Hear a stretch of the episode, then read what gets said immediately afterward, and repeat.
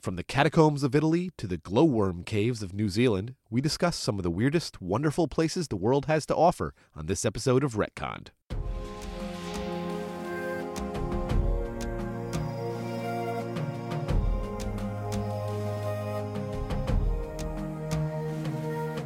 Hello, and welcome back to another episode of Retconned, a podcast of assorted geekery. I'm Rick Marshall, and today we're branching out a bit on the show. Way out. You don't have to be a fan of science fiction, fantasy, and horror to have an appreciation for the strange, peculiar places all around us, but it helps. The website Atlas Obscura has been cataloging just those sorts of places for almost a decade now, with some help from a talented editorial team and readers willing to share their own experiences with creepy and quirky destinations, both at home and abroad. In 2016, Atlas Obscura released its first travel guide, titled Atlas Obscura An Explorer's Guide to the World's Hidden Wonders.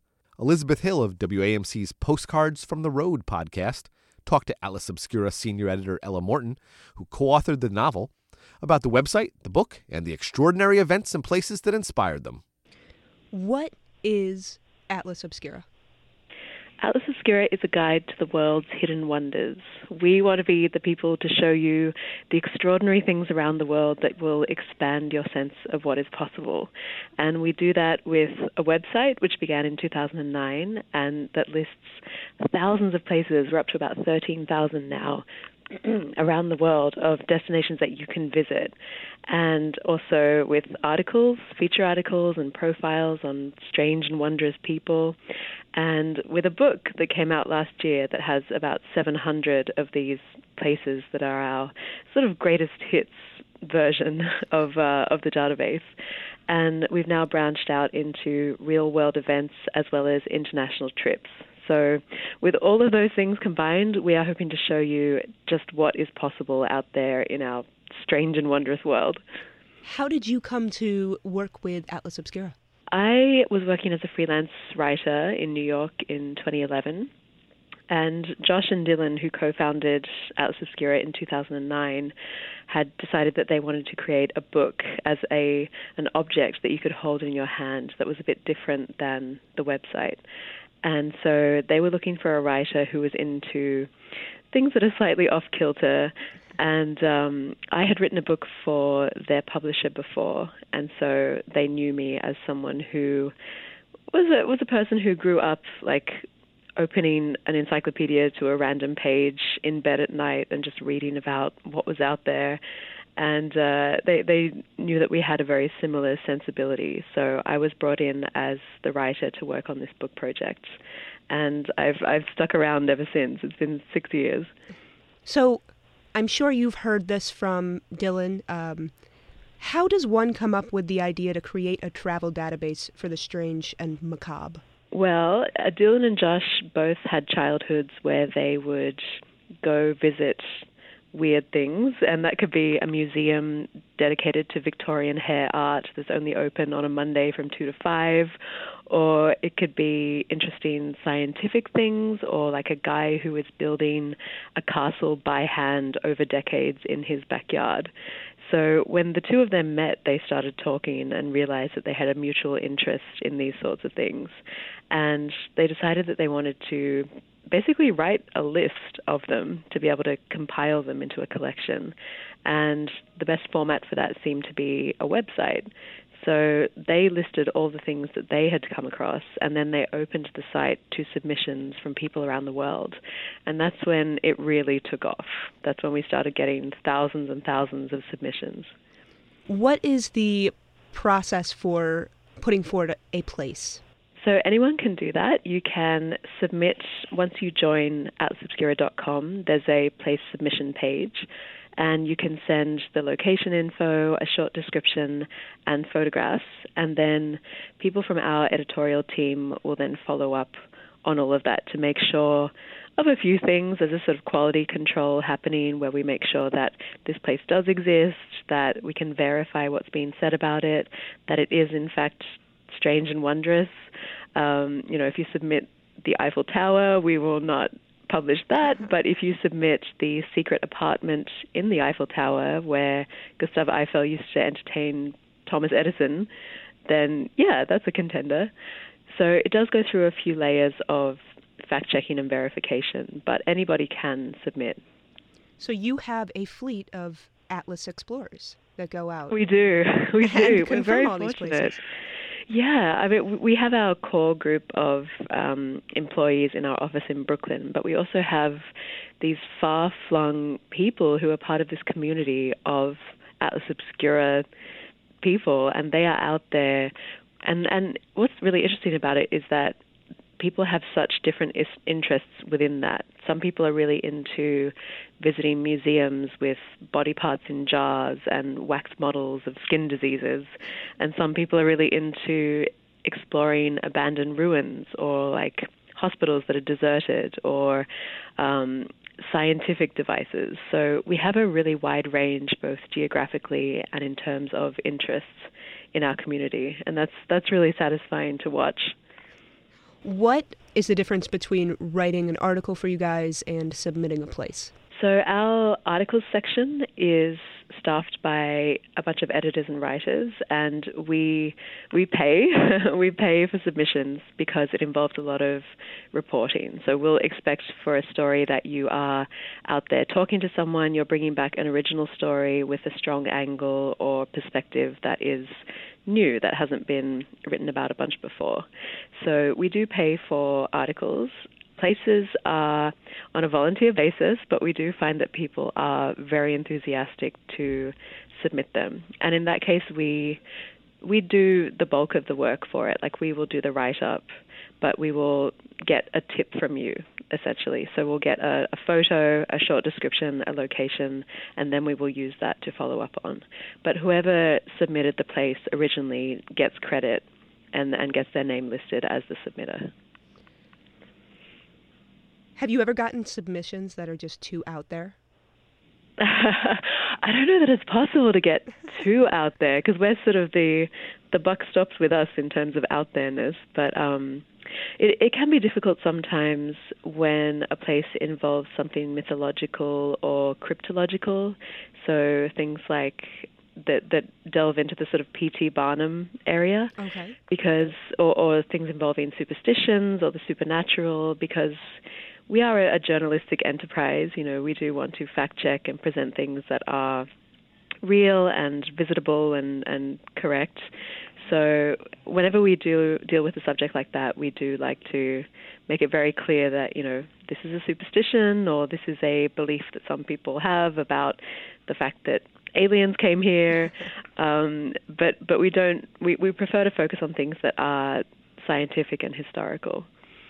Your brand has taken on new forms, as you were talking about as of late, with books and calendars and journals. Uh, can you expand a little bit on that? Sure. So we are a we call ourselves a project because we started as a website, but now we're so many other different things. Uh, this year we released two different kinds of calendars. So there's a a page a day calendar and a wall calendar. And for the wall calendar, we worked with a uh, an illustration group called Invisible Creature, and they made these beautiful posters of some of our favorite locations. So it's things like um, the Capuchin catacombs in Sicily, and this bridge, this uh, grass bridge that's rewoven every year in Peru. And this Cave of the Crystals in Mexico that has these giant crystals, but sadly you can't go there because if you go there, the crystals disappear. It's this whole tragic, fascinating oh, wow. story. Um, so there's that that we were really happy to get involved with because it presents Atlas Obscura sites in a in a different way. Um, and there's also we have a journal, so it's a travel journal that you would write in when you go adventuring, but it also has some information at the back with different city guides, and we have a few recommendations for places to go. So in Tokyo, for example, we would love it if you went to the Parasite Museum and saw a bunch of stomach bugs and worms, oh, wow. uh, things like that. we have a lot of recommendations. Um, your book, 470 pages long. Do you have a favorite place in the book? It's really difficult to choose, but I have one that's close to my heart because I went there when I was a kid, and it I remember it being really magical. There's a nostalgia attached to it, and that is the Waitomo glowworm caves in New Zealand. Ooh. Which are amazing. You go inside and it's really dark, and you explore and look at all the stalactites and stalagmites. And at the very end of the journey, you get put into a rowboat and rowed along this subterranean river by a guide. And he tells you to look up eh, at the ceiling, at the cave ceiling. And what you see emerging from the darkness are these hundreds and thousands of little tiny dots that glow a very soft blue. And each one of those dots is a bioluminescent fungus gnat in its larval stage. But it looks like a galaxy. It's just this incredible visual. And that's really stuck with me over the years. And I'm, I'm really glad that it made it into the book. Um, where where was the last place you went? Uh, I went to Cuba recently, and that was a good time. Uh, we went to, it was actually as part of an Atlas Obscura trip because we do these international adventures now that go to various places like Bhutan and Oman and uh, the Galapagos Islands. But yeah, I, I, we hung around Havana for a few days and went to this amazing place called Fusterlandia, which is uh, a land that was made by this artist, Jose Fuster, and he's done all these incredible mosaics and created sculptures that have these all kinds of mirrored tiles on them. Um, and it's really rejuvenated the neighborhood that he lives in. So we got to see stuff like that. It was very cool. I I would gladly go back, and I would gladly go so many places. This is the problem with working here is that you Yeah. just your All list gets so long. get. Yeah, it's a lot, but it's it's a good problem to have. I remember I was um, getting ready to go to Eastern Europe or Central Europe, and um, Mhm. I was looking at your website, and I found the nuclear bunker in the Oh. Czech Republic.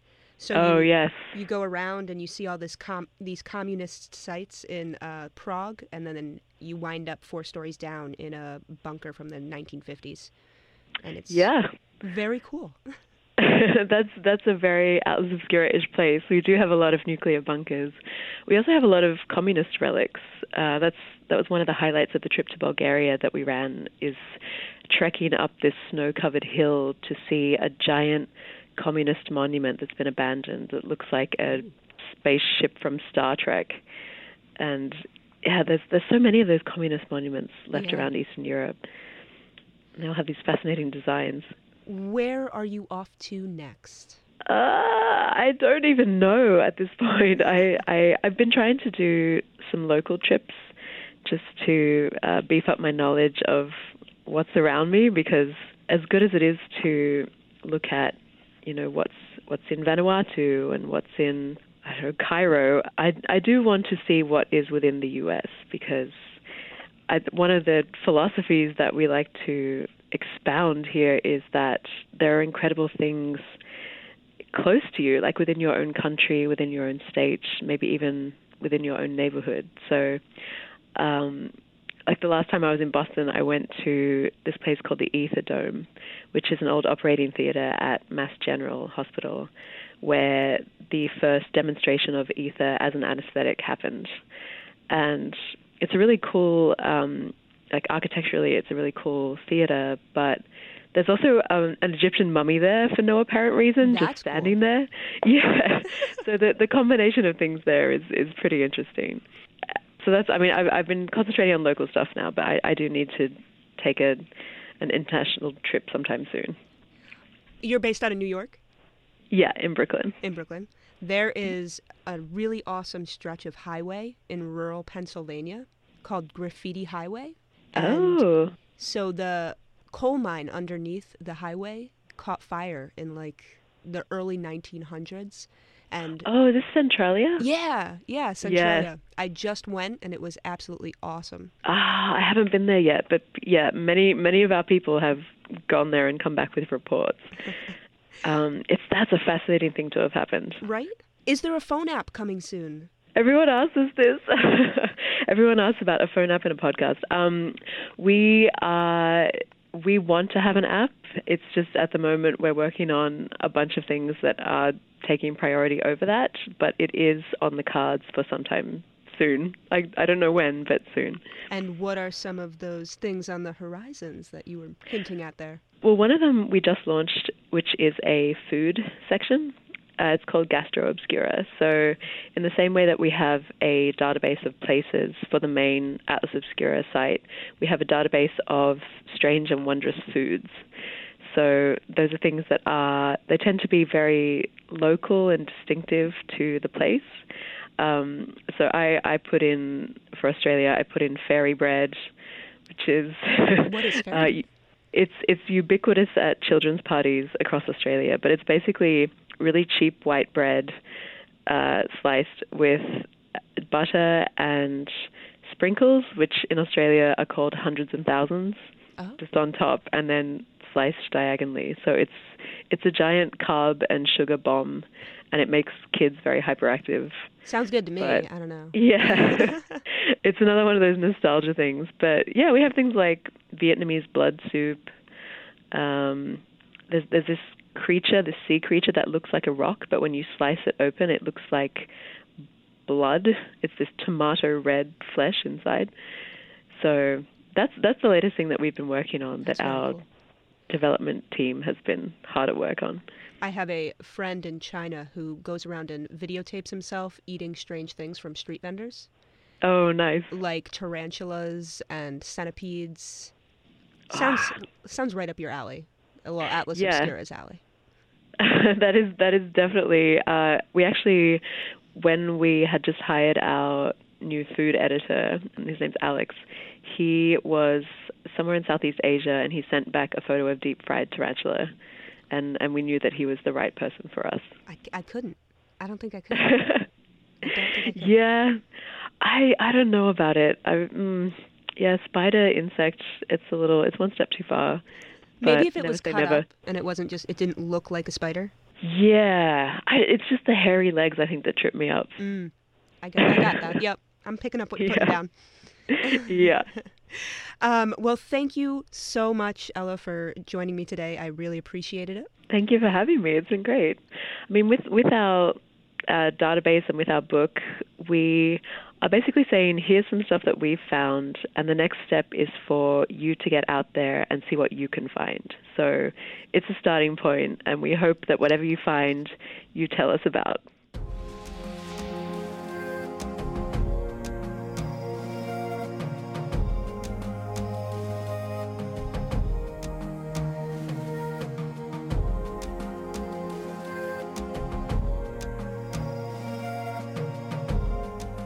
That was Elizabeth Hill of WAMC's Postcards from the Road podcast in conversation with Atlas Obscura senior editor Ella Morton. This has been Retcon, a production of WAMC Northeast Public Radio. Our producer is Patrick Garrett, and I'm Rick Marshall. Thanks for listening, and be sure to subscribe to this podcast on iTunes, Google Play, or your podcast app of choice. It lets us know you're out there and that you want to hear more.